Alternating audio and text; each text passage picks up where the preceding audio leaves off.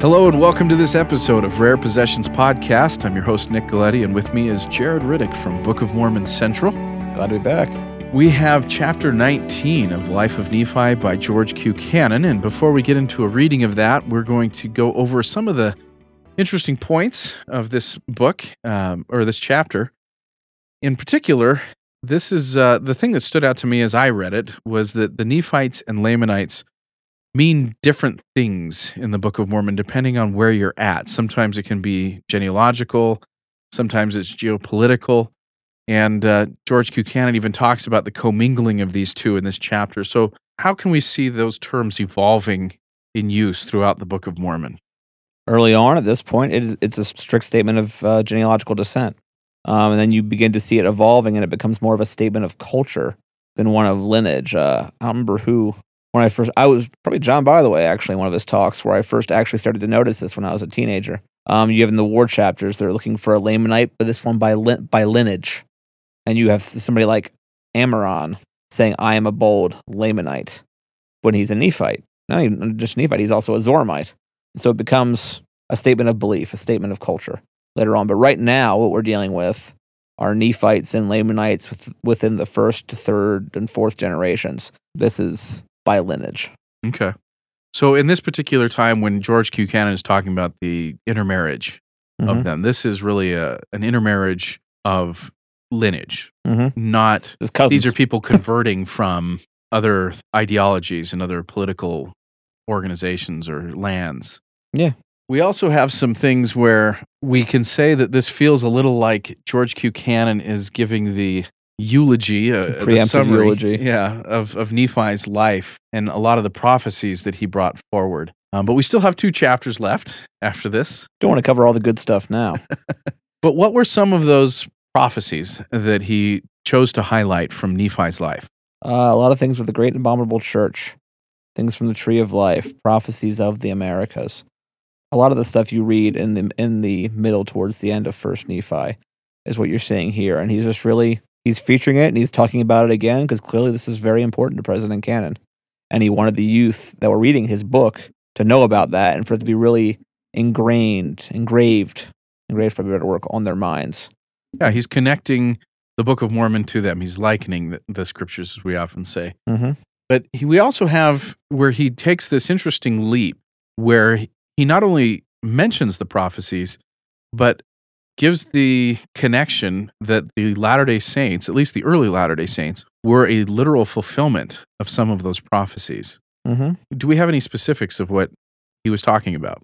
when we forget this point 1880 we're le- we're just over a century separated from the revolution itself The Revolutionary War in America. revolutionary revolution, yeah the revolutionary war for many reading these books for the parents of these re- the parents of these children that are reading these books the heritage of the revolution is very real and so what it means is their grandfathers and great grandfathers are soldiers who fulfilled the prophecies of Nephi. Well, the prophecies given to Nephi in his vision. Uh, this is a real thing for them, and it's it's connecting them. It's welding them together. You could almost look at it as part of uh, Malachi's promise about turning the hearts of the fathers to the children, the children to the fathers. Interesting. They are, he's he's helping them to connect that you are part of this, like you are part of this generation that was prophesied of. This is real. Well, and it also helps to support the truthfulness of the book. Mm-hmm. If these people can say, I see myself as literal fulfillment of a prophecy, then it's you can't deny that, right? You Yeah. you see it in front of you. But that was connecting those early saints to Nephi's prophecies. Do we have the ability to do that today even? I think we do.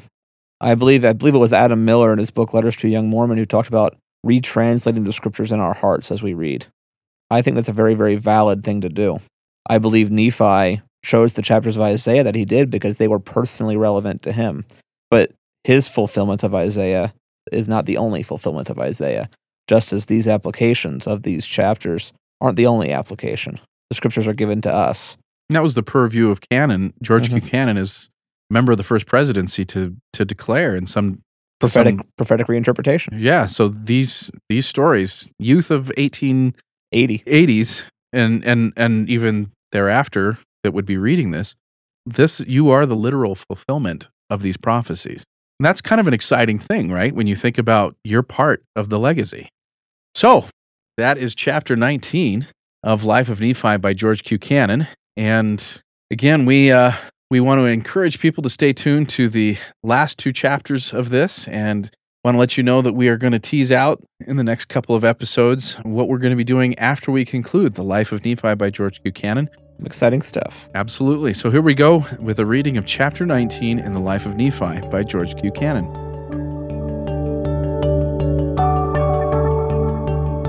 The Life of Nephi by George Q. Cannon, Chapter 19. The separation of Nephi and his people from Laman and those who adhered to him made them a distinct nation. Thus, two nations, the Nephites and the Lamanites, grew up upon this continent as dissimilar and as much at variance in their modes of thought and habits of life, in their religious views and traditions, and governmental policy and aims, as if they were two races of widely separated and foreign origin. Under the influences of two causes, which operated at different periods almost through their entire existence, members of each nation were led to intermingle and identify themselves with the other. These were apostasy from their religion on the part of the Nephites and conversion to its holy principles on the part of the Lamanites. The Nephite nationality had an existence of a little less than 1000 years, but for nearly the entire first 600 of these, and a little more than the last hundred, a wall of division existed between them, and they were distinct peoples. They had, however, mingled together at various periods, as we have said, to such an extent that after the last great battle which resulted in the destruction of the Nephite nationality, descendants of all the original families were left among the survivors, so that the blood of Nephi, of Sam, of Jacob, of Joseph, and of Zoram still coursed in the veins, as it does to this day, of those known by the name of Lamanites. Besides, there was the blood of the people known as Zarahemlaites, who came to this land with Mulek, a son of Zedekiah, king of Judah, and who were afterwards identified with the Nephites.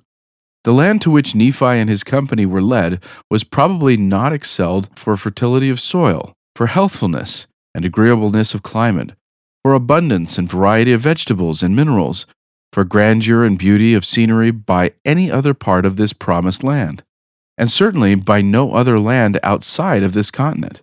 It abounded in all the elements necessary to make a nation rich and powerful.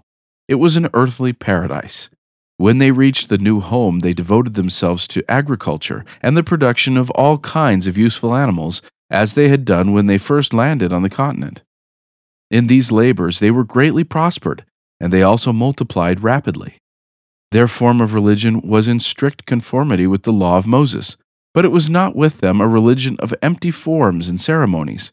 Nephi had conversed in the wilderness shortly after they had left Jerusalem with the Spirit of the Lord, as one man speaketh to another.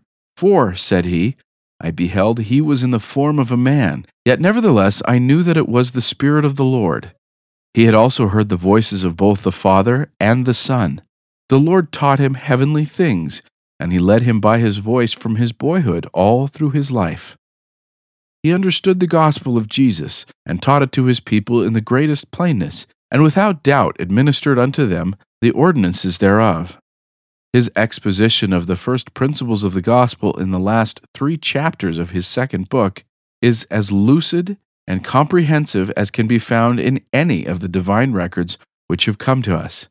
He informs us that he delighted and glorified in plainness, and certainly his prophecies and revelations which he recorded and which are in the Book of Mormon, though they relate to stupendous and marvelous events, are conveyed in such simplicity and plainness that a child of ordinary understanding can comprehend the language. It is truly wonderful how exact and perfect his knowledge was concerning the name of the Savior, the name that his mother should bear, the time when and the place where he should be born the events of his career, the doctrines which he should teach, the apostles whom he should select, the miracles which he should work, and the details of his persecution and death. Though he wrote but little short of 600 years before the Lamb of God appeared in the flesh, the incidents of his life are given with the minute fidelity of a well informed contemporary. It is not, however, his revelations concerning these which alone show the extent of his knowledge as a prophet of God. There is scarcely an event connected with our own day that he was not alluded to. A more graphic account than he gives of the condition of the people at the time of the Book of Mormon should be revealed and come forth, and the effects which should follow its publication and the organization of the church is nowhere to be found.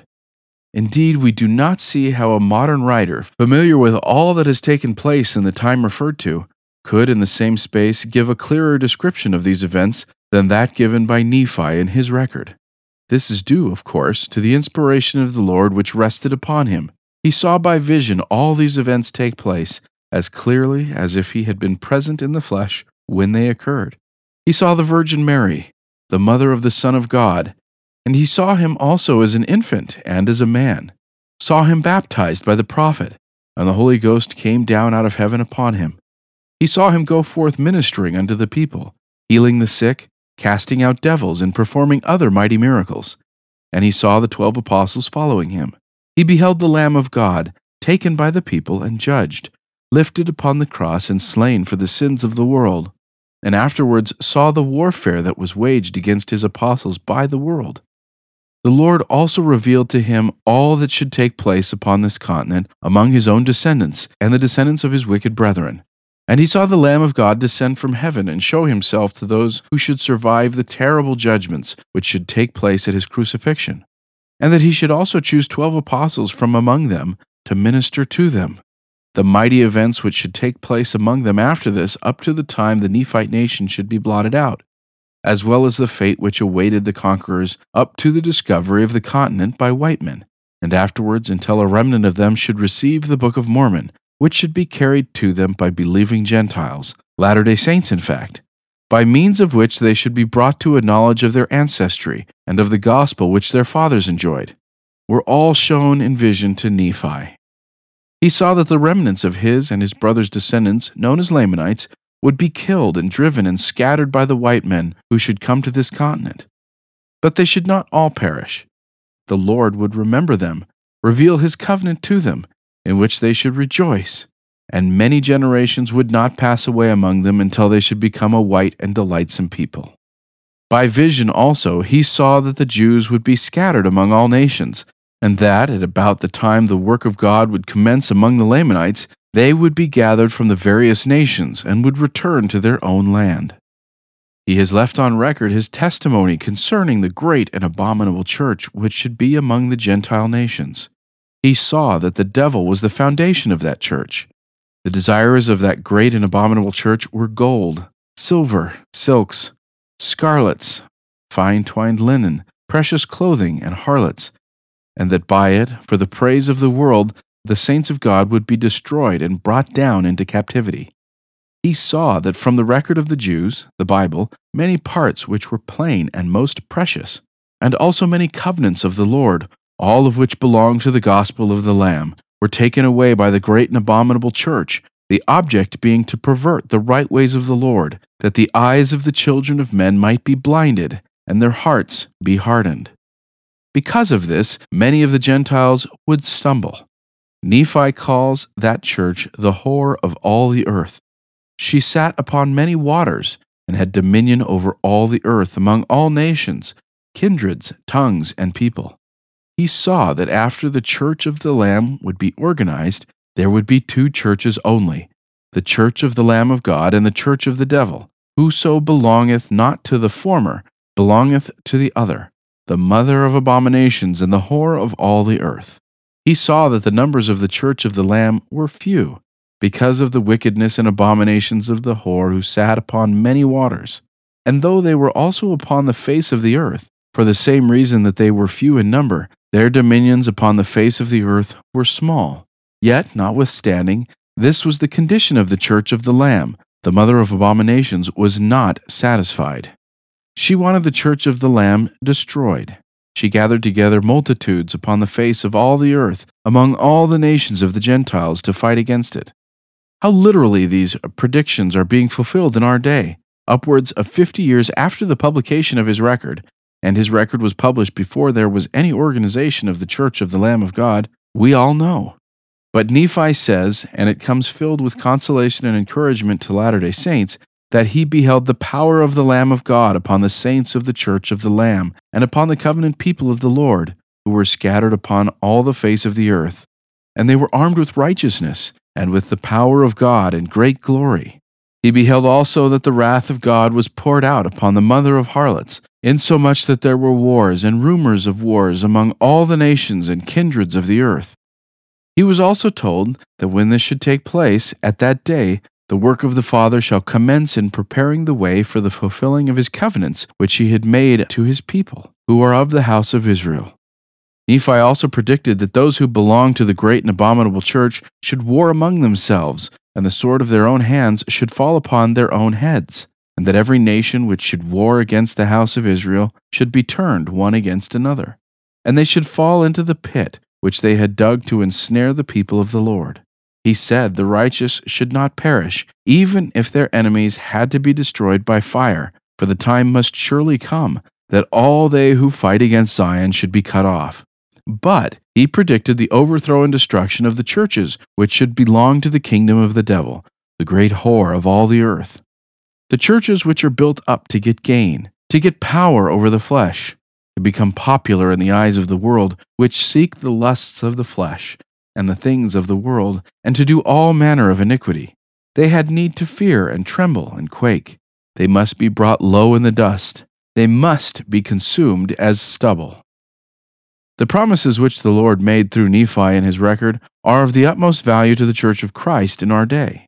How encouraging it is to know in the midst of the deadly hostility against the work of God and the incessant attacks which are being made upon it, that he that fighteth against Zion, both Jew and Gentile, both bond and free, both male and female, shall perish. Nephi not only saw the emigration of the Gentile people to this land, but he saw the struggle for independence and the results which should follow. He described the growth of the nation, the policy it should pursue towards the remnants of his own and brothers' descendants, and the glorious destiny which it should achieve if it should espouse the gospel when it should be revealed and on the other hand, predicted the direful consequences which should follow its rejection by the nation. Half a century and upwards has the rejection of the gospel and a warfare against its believers now been continued, and we behold these direful consequences taking place exactly as Nephi, inspired of God, said they would.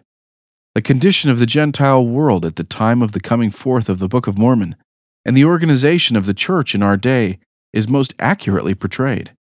Secret combinations should exist. Many churches would be built up.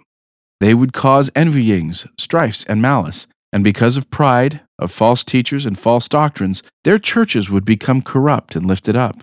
They would rob the poor because of their fine sanctuaries. They would rob the poor because of their fine clothing, and persecute the meek and poor, because in their pride they would be puffed up. Against the wise and the learned and the rich, they are puffed up in the pride of their hearts, and all those who preach false doctrines, and all they who commit whoredoms and pervert the right way of the Lord, he says, the Lord has pronounced a woe and said they should be thrust down to hell. The very words which should be used, and which have been used among the Gentile nations concerning the Book of Mormon after it should be published, are given by this great prophet.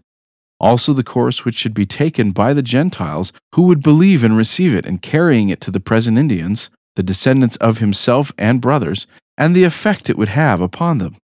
Though many churches would be built, they would put down the power and miracles of God, and preach up unto themselves their own wisdom and their own learning, that they might get gain and grind upon the face of the poor.